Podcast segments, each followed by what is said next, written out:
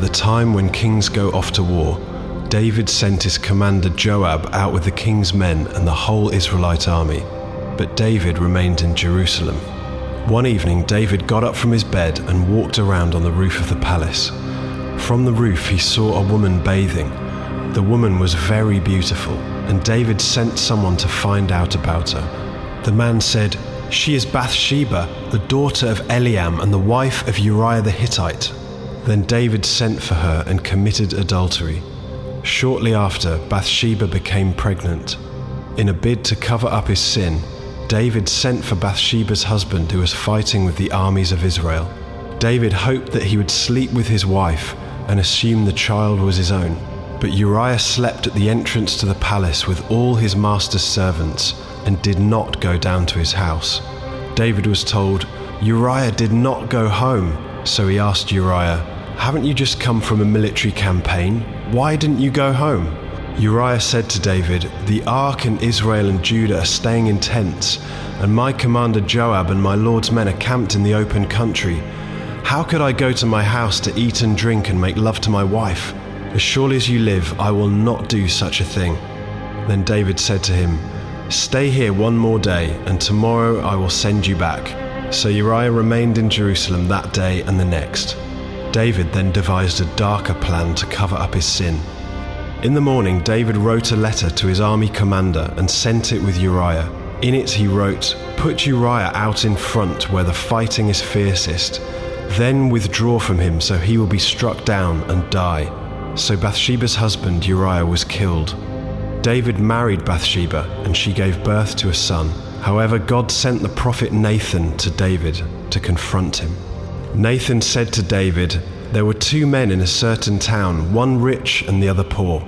The rich man had a very large number of sheep and cattle, but the poor man had nothing except one little ewe lamb he had bought. He raised it, and it grew up with him and his children. It shared his food, drank from his cup, and even slept in his arms. It was like a daughter to him. Now a traveler came to the rich man, but the rich man refrained from taking one of his own sheep or cattle to prepare a meal for the traveler who had come to him.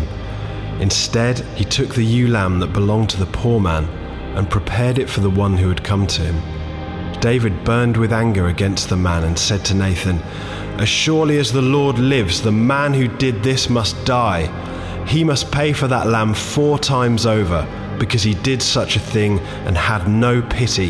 Then Nathan said to David, You are the man. This is what the Lord, the God of Israel, says I anointed you king over Israel, and I delivered you from the hand of Saul.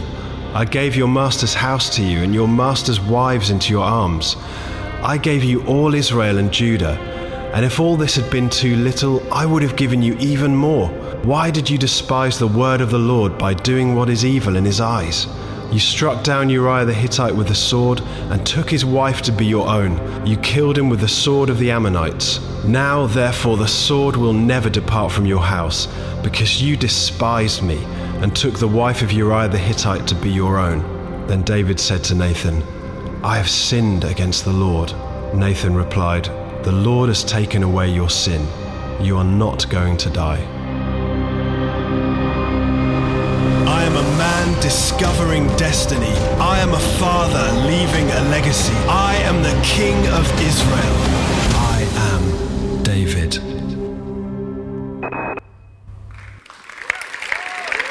Morning. Morning, Kingsgate. Great to be back again, following my wife from last week, who was speaking on Mephibosheth. Uh, I, I, like to follow her around the country to, to correct all her mistakes and sort of clear up all the things that she has done wrong. She is a wonderful preacher, isn't she? That was a bit underwhelming. She is a wonderful preacher, isn't she? Of course she is. whenever we, uh, whenever uh, we were asked to speak on David. It was a, a great thrill. And, and uh, when I got my subject, men behaving badly, I, honestly, it's been, it's been really interesting preparing for it and the things that I've been thinking about that's brought up on, on my own heart. Um, I, many years ago, when Priscilla and I were teenagers and we were going together, uh, we went to a meeting Uh, we, were, we were from the Christian Brethren and we went to our assembly. A man had come over to do a particular talk on uh, relationships, and by the end of it, we were more confused than we, we started because it was very unclear. And of course, there were things you didn't talk about. So I, I need to warn you today that, uh, in the words of an old Irish phrase, that, that we never call a spade an agricultural implement. so I'm going to be quite blunt and upfront with you today and, uh, and tell it like it is. And as I stand before you today, honestly, I come in the fear of God because I'm not a disinterested uh, communicator, but a man who understands this subject only too well. I'm going to try and speak from a biblical standpoint, basing what I'm going to say on the, the story of David, but also as someone who knows temptation and struggles in this particular area. I, I want to make it clear that God's given us the gift of sex in its proper context to enjoy. I'm not a prude, that's not what this is about today. And I understand that some of you will have had an unwanted or destructive sexual experience forced upon you. Some of you will have failed morally. Some of you will have had husbands, fathers, wives, and mothers who have let you down. And I don't want to add to your pain either. We all need God's grace and help. When it comes to sexual sin, no one is exempt from temptation. Please don't ever think that. But as we deal with this, I, again, I'm reminded of an old phrase, and it goes something like this If you sow a wrong thought, you reap a wrong word. If you sow a wrong word, you reap a wrong action. If you sow a wrong action, you reap a wrong character. And if you sow a wrong character, you reap a wrong destiny. What I mean is this this thing, nobody ever wakes up in the morning and says, I'm going to commit adultery today. Begins in their head. A thought process that ultimately can lead to unfaithfulness and heartbreak. So let's have a look at our story. Our story begins in Jerusalem. It's that time of year whenever kings go to war but David is in Jerusalem. Now, the writer of the story is trying to make a point here, of course. It's a time when kings went to war. David's relaxing. What's the problem with that? Sure, resting is good. Yes, of course it is. That's okay. But it was the season for war. And it's the, the issue is this it's not that relaxing is, is, not, is not okay, it's that David should have been with his men and his troops.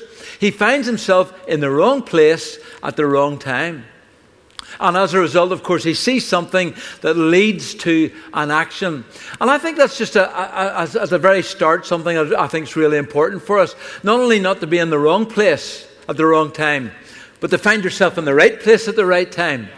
Again, my granny, Irish grannies have a lot to answer for. She used to say, uh, the, devil makes, the devil makes work for idle hands. And it's true. In other words, if you're engaged in serving God where you should be, with the people of God, investing your passion, investing your energy, your time, your talents, you know something, you, rarely you'll find yourself in the, in the wrong place.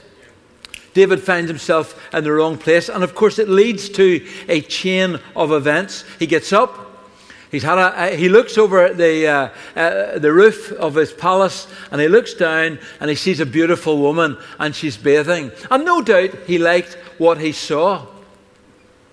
Now, David, David, you've got to remember that David's a vulnerable man. David had a weakness for women and a, a weakness for sex. He's where he shouldn't have been. He's never actually checked his appetite. And we come to the whole issue of I think what's happened here is that David sees and his eyes linger and it sets in chain a, uh, a, rather it sets in motion a chain of events that lead to the story that we've read today. You say, but you know, Paul, it, it's not that easy. Sometimes you look, and Martin Luther said this You cannot prevent a bird from flying over your head, but you can prevent it from building a nest in your hair. What David should have done, of course, was that once he looked, was turn away and get back into the palace or take a cold shower or go for a five mile run. but of course, David, David doesn't do that. The whole concept of thoughts are dealt with by Jesus in Matthew chapter 5, who, when talking about the law, he says, You've heard it, it, it you've heard it was written, you, you, shall not commit adultery. But he says, But I say to you, if you look after a woman and lust after her, then you've committed adultery in your heart. Every act of sexual unfaithfulness is preceded by, is preceded by premeditated thoughts. Now, unwise behavior, being in the wrong place at the wrong time, and I'll talk about that in a moment, is one thing. But I think the core, uh, right at the very start of this issue, is dealing with our thought life. We, we, uh, we're living in a day when the whole, uh, the whole thing of pornography is all around us. And it's important that we talk about it because if we think it's happening out there and only happening out there, we are fooling ourselves. Most of us have access to a tablet or a PC, late night television, whatever. And the reality is that we're, many of us are looking at things and feeding our minds and our hearts and things that are ultimately going to be destructive in our lives. The late David Wilkerson, a prophet of the 20th, 20th century, he said 25 years ago, gave a prophetic word, went all across the world, that eventually pornography would be beamed right into our homes.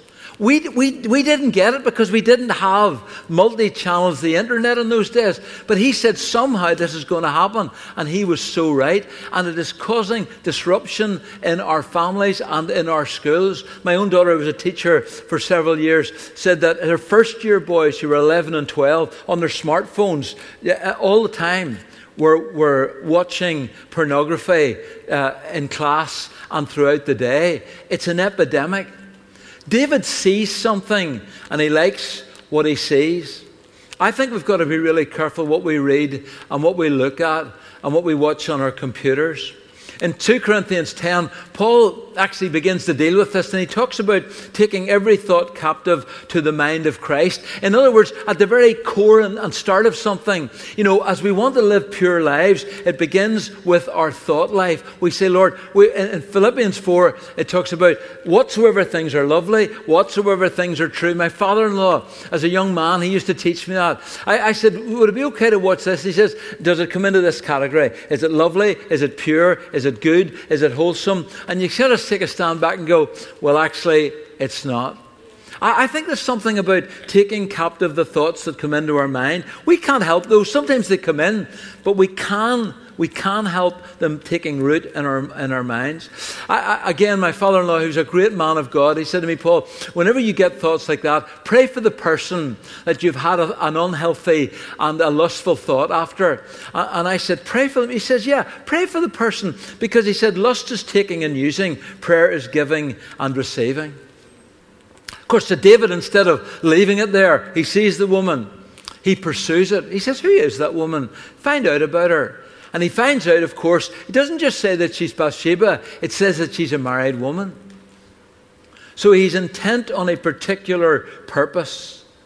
He takes, brings her up to the palace, he sends for her, he pursues her, he sleeps with her, and then he sends her home. His lust is satisfied, she's used, it's disposed of, nobody will ever know. But David should have taken radical action.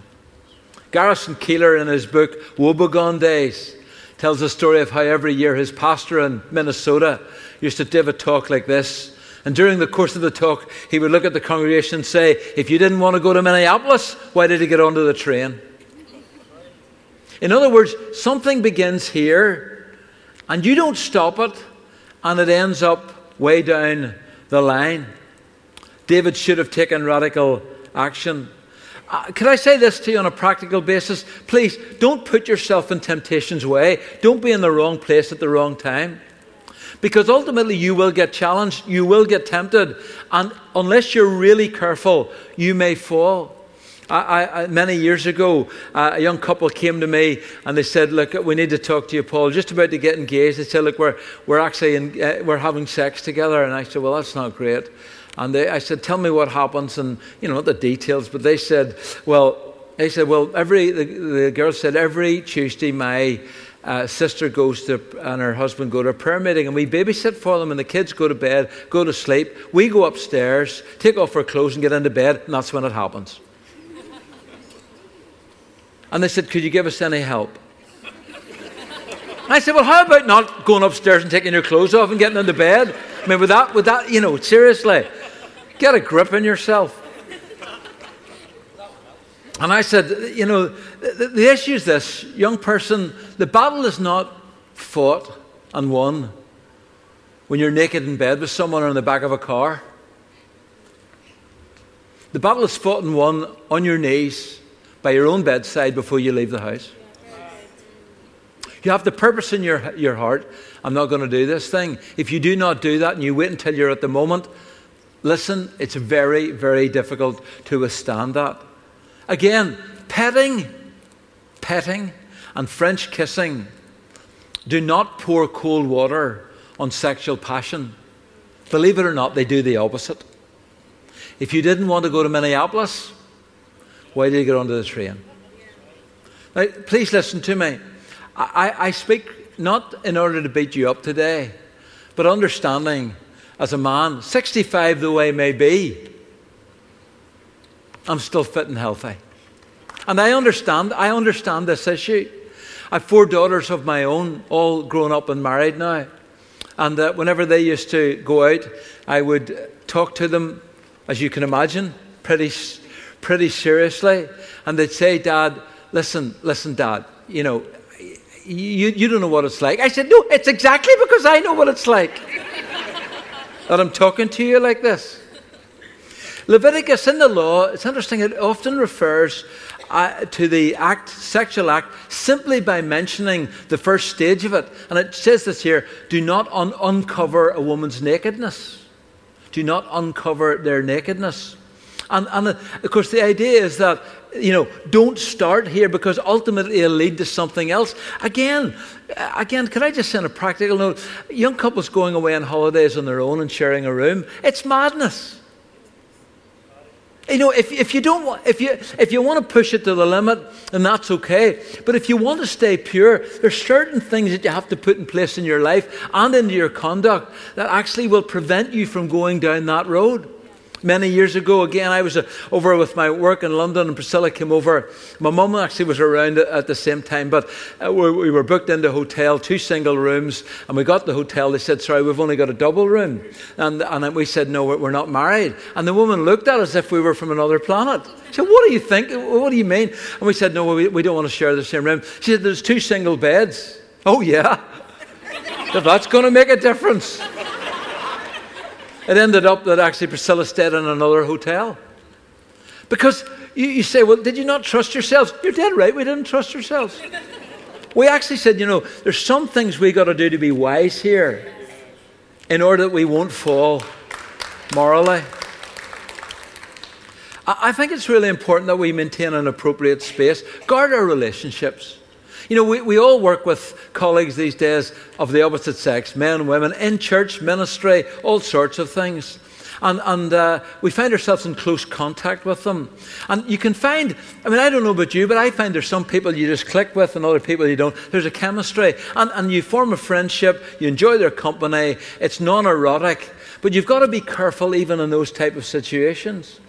I, I, I often used to talk to my staff about um, compliments and eye contact. And I mean, it, it was you know, people said, oh, Paul's going to do his stuff again. And I said, no, here's, here's the issue. It is okay to compliment somebody. It's okay to say, hey, love the hair. Hey, you look great today. That's okay. It is not appropriate to stand and look into their eyes a foot from them and say, you look really smashing today. I love the way you dress. do, do you understand? Eye contact and a particular type of compliment it's really important that, we're, that we are, are careful in this here. We do need non threatening relationships between men and women, but I think it needs to be with, non, with agape love, which is healthy and giving. Again, I used to say, I used to say, listen, I want to treat other women the way I want my men to treat my daughters. That was a sobering thing for me. I treated older women as aunts women around the same age as my sisters, and younger women as my daughters. You've got to get this in your mind and put it here. Why? Because you sow a wrong thought, you reap a wrong word. And eventually it goes down to your destiny, and you've got to be really careful. When you think you're in trouble in this here, share it with a member of the opposite sex, sex a friend, and run. 1 Corinthians 12 10 says this Be careful when you think you're standing because you could fall. I'm going to just on a, on a, a sidebar. Uh, Proverbs 7 talks about a, a, woman dressed as a prostitute. And the idea is that the way you dress affects people. It's you dress in a way that says something.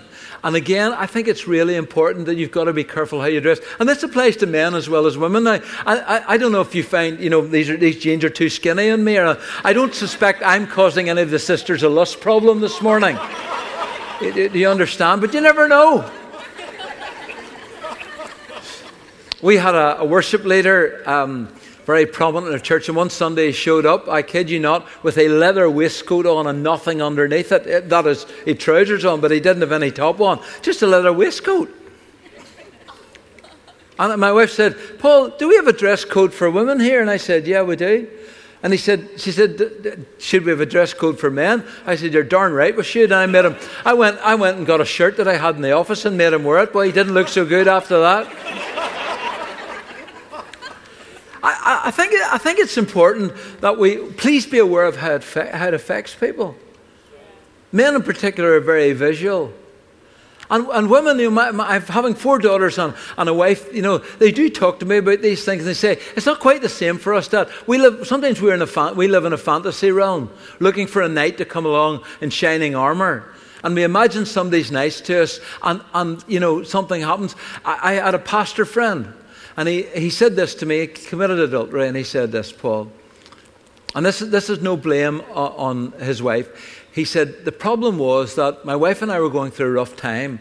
And he said, My wife jumped on my every word. That's how he said, I saw it. But this woman hung on my every word. Conversations can be, you know, you've got to be so careful. So let's be careful how we dress. Why is it a problem? Am I old Paul the Killjoy from Northern Ireland doing his Bible bashing thing? telling everybody sex is wrong, cover up your piano legs. I'm not trying to do that in any shape or form. Please. But there's a, there's a bigger, there's a really a bigger issue here. It's not, you know, that's bad, you shouldn't do it. There's something really going on here. And it's this, because it's God's order for human relationships. Paul deals with it in 1 Corinthians chapter 6 and throughout the New Testament. The Corinthians had this idea that there was a, a sharp uh, a demarcation between body and spirit. So, whatever you did with your body was okay. In other words, in fact, Paul says that food for the stomach. You know, they just thought that, hey, having sex with somebody was like eating a meal. It had no difference. It was, it just, you know, you enjoyed the moment, it gave you pleasure, and you moved on. It had no effect on you. But Paul makes it very clear that the act of sexual intercourse is not just physical, it's a spiritual issue. And there's something, something going on. It involves our whole personalities. It is both a physical act and a spiritual action. And when two people's bodies join together, they become joined in a way that unifies you to them. We become one with them, Paul says. Something connects you, not just physically, but actually spiritually. And what's happening is this when you do so outside the covenant of marriage, you're being unfaithful to the Lord with whom you're, you're in covenant. And if you do with someone, if you if you have sex intercourse with someone who is not your wife or your husband, then what's happening is you're being unfaithful to them and to the Lord. Why? You're in covenant with God and in covenant, covenant with your husband or your and your or your wife. So when you have sex outside of a committed heterosexual lifelong relationship, you're betraying God. It is first and foremost a, a sin against God. So when you do this thing, it's not just it's not hurting anybody, we're enjoying it. What's the problem? God's very clear about it. You're breaking covenant with him. That's why it's so serious. The second thing is it actually does something to you. Peter, or Paul again talks about it. He talks about every sin that we commit is, out, is outside the body. But he says when we commit a sexual sin, it's actually, it actually affects, it's inside. He says that in, in 1 Corinthians chapter 6. In other words, it defiles you and renders you unclean. It affects you, destroys relationships, wrecks families and marriages. It affects whole personalities. For some reason, God has made us in such a way that we cannot handle betrayal. This isn't just a Christian thing. Throughout the whole of society, you find that. Somebody is betrayed uh, by being unfaithful or immoral. There are huge consequences in their relationship, and it sows something into their life and into their family. I, am going to be honest with you this morning. My, my father was a serial adulterer. You say, what do you mean by that? I mean, I mean serial. I mean multiple affairs throughout his marriage when I was both a child and a teenager. I have seen the pain and the wreckage that it caused to my mother and the effect long term that it had on my sister and I. And I, and I tell you that not, not, to, not just to give you a little bit of information, but to simply say something about consequences. Again, a number of years ago, I, I put up a list of things in my own church that would be a consequence of me having an affair. And I put them down here, some of them. The hurt, first of all, caused to the Savior who laid down his life for me. I was going to break the heart of Jesus. Number two, the, the devastation caused to my wife and children, and now my grandchildren. Um, the people I've led to Christ over the years, how would, how would they feel? The man that they've looked up to, and I, that's, that's just the way it is. The man who pointed them to Christ suddenly has a moral failure. What about the church that I pastored for over 30 years, the community of people who I've poured my life into? What would they think? What would it do to their faith? What about the people to whom I've been witnessing to for many, many years? What about my wider family? My dad was the, the youngest of 13. They're all, they're all, all 13 of them are dead now. But, but eh, something in that family happened, and they, they looked at me as the minister of the family. I buried most of my aunts and uncles, some of my cousins as well. What would they think if that happened? My ministry would be destroyed. And the friends and colleagues, colleagues with whom I've worked for many years would have been disillusioned. And what about the testimony of CFC? Dave just said, building a great church, undermined because of my actions. There is a consequence to this. In the moment, all thoughts go out the window. But please think You've got the word legacy in stage, it's a great word. And, and I, I, I want to say this to you. You know, my dad sowed something into us, Linda and I. But actually, by God's grace and God's mercy, we did okay. you don't have to repeat the form of your father and your parents. Just because somebody screwed up in your life, or even you have, it doesn't have to wreck your children. It Doesn't have to do that. But you know, as I look back on it, I think, goodness, what a difference it made to me as a man and a father and a husband. Affected me deeply. Our story goes on that there's deception and cover up. Bathsheba finds she's pregnant. David arranges for the murder of her husband. You, you couldn't make this up. in one sense, I'm so glad this story is in Scripture. And uh, David then does a weave, uh, webs, uh, weaves a web of, of, deception around it. And uh, the problem is, of course, that adultery has many friends lies, deception, greed, selfishness.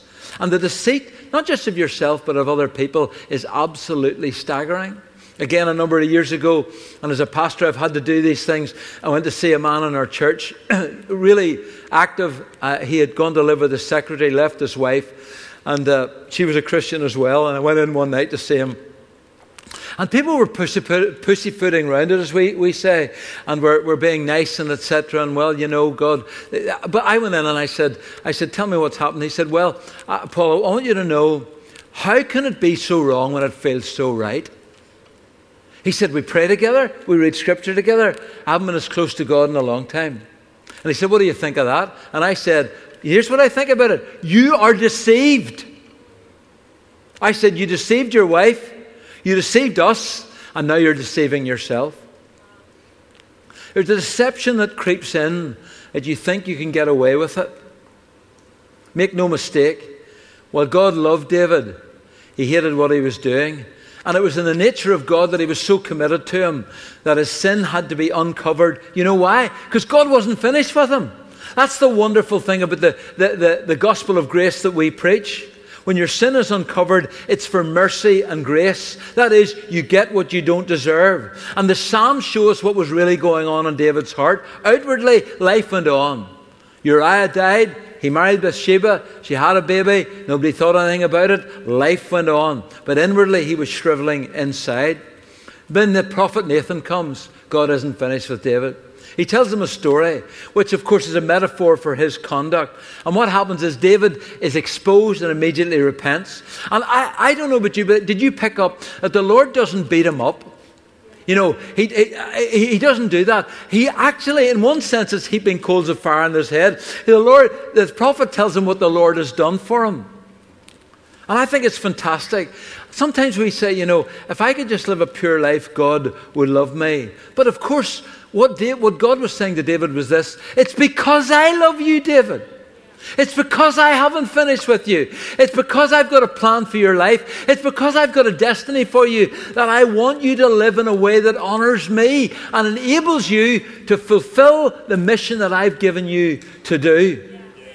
And I love it that David throws up his arms and doesn't try to bluster or excuse himself. He completely acknowledges his sin.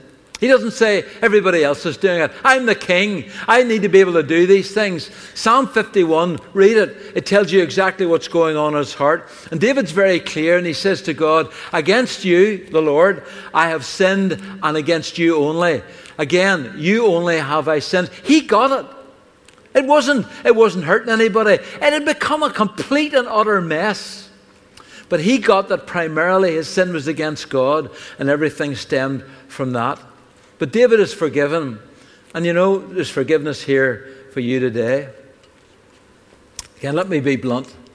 Maybe you're thinking about having an affair. Maybe you're having an affair. Maybe you've had one. And could I say to you, maybe, you know, you've been wronged, as I was as a, as a young man. My father, as my sister said to me, Paul, Dad didn't just cheat on Mum, he cheated on us. Maybe that's been done to you. I had to battle for years for forgiveness from my father. And I realized the Lord spoke to me one day and He said, Paul, if there's mercy for you, there's mercy for your dad. And it's a, you know something? I didn't want to hear that. The wonderful thing about the mercy and grace of God is this: it doesn't matter what you've done, you get what you don't deserve the love and the favor of God. And that's why God's brought you here today. This, this, please, this isn't about me beating you up. It is about me warning you. But it's also, I think, about the Lord saying, this isn't judgment day, this is mercy day. This is mercy day. And God is so incredibly merciful. Be thankful that your sin is uncovered. And God's saying there's still time to repent. He's not finished with you yet? Is purity possible? Yes, yes, yes. Let's, let's be honest about the problems. Let's, let's you know, have those conversations. But let's not be despondent. Let's not say, there's no point in talking about this, Paul. There's a tide going on. We cannot stand against it. God is able to deliver us as we make right choices. C.S. Lewis said this that be ye holy is a promise and not a command. You know, there, there's, it's, it's not, God doesn't say, if you're not holy, I'm going to beat you up. What he's saying, the promise is, you know something? God's people can be holy. It's a promise that God makes to us. God has provided a way for us to stay pure. And when we do fail, it's not His fault.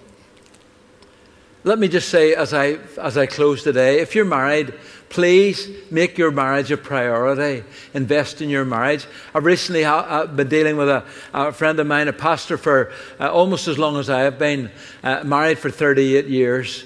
And uh, his wife confessed to me that they hadn't invested in their marriage for many years. They're now separated on the road to divorce. And you might say, Is there somebody else? You're dead right, there's somebody else. Heart, absolutely heartbreaking. Please, after your personal walk with God, this is the highest priority in your life. Invest in your marriage. If you're single, please develop healthy relationships with members of the same sex and opposite sex. And what about accountability? Honestly, I think we all, we all need somebody in our life who is going to, who we can talk to honestly and say, look, there's an issue going on here. I need in confidence to talk to you. I need you to pray for me. I need to bring it to the light and confess my sins. Give someone the right to ask you the real questions. What were you watching last night? One, one uh, I, I, used to have a, a, a, small group, home group, Connect Life group uh, of young men in their 20s and we decided that we would hold each other accountable. And one weekend, Priscilla was going away. The girls had left the house. And I said, Look, guys, I want you to phone me on Saturday morning because I want to be held accountable for what I was watching last night. Now, if you're a young man in your 20s and you're, you're, uh, you're talking to the senior pastor, that's a, that's a big one, but I just thought I'd give them the right to do it. Well, you can imagine the phone call. I got six phone calls on Saturday morning, and they went something like this Hi, Paul, how you doing? It went on for a long time. What did you eat last night? What are, you know, everything. And the rest, and suddenly, I was just thinking about they're coughing. And eventually they said to me, What you? But you know something? I knew that I'd given the right to someone who looked up to me as a mentor to speak, uh, to, speak, to ask me a question. I give them the right to do it. And it held me accountable. And honestly, I was really careful what I watched on Friday and Saturday nights. Because I didn't want to compound the thing by lying about it as well. Let's be more open and transparent on this. What about the way back? I'm not going to minimize it. I, I, you've noticed I haven't done that, the seriousness of what goes on. But, but or make excuses. But I want to say to you today that the Lord brought you here for a purpose today. You're not here, you know, you're, you're, some of you are sitting thinking, I wish my son was here. I'd love him to hear that sermon. It'll be up on the website soon. That'll be okay. but you know something for ourselves? Could we, as the people of God, in this tension between trying to reach a broken world by broken people, which, which we have been, that we are a prophetic community of God's people who Christ one day will present as a pure bride to the Father, faultless without stain or spot. I want to live in that. I want to live in the reality of that. And honestly, I'm going to take every precaution that I can that prevents me from walking in all that God has called me. But today, there is mercy and grace available for you here. Why? Because God is not finished with you. He is not disillusioned with you because he had no illusions to begin with. He knows all about it. But he wants to hear you say it and confess it. In a moment, I'm going to pray. We're going to sing as the band come. Uh, why don't we just prepare our hearts? I, I honestly, I think we're in holy ground here. I know we are, in, in a sense, every Sunday, the corporate body. There's something when you talk about these things, you realize something gets to the root of our being. We are broken, we are fractured, but we've been made whole in Christ. And the blood of Jesus Christ cleanses us from all sin. We can walk in purity. Young man, young woman, older men. That's why Paul says, he says, flee youthful lusts. There are things that you leave behind as a boy. Move on. Grasp that which God has for you.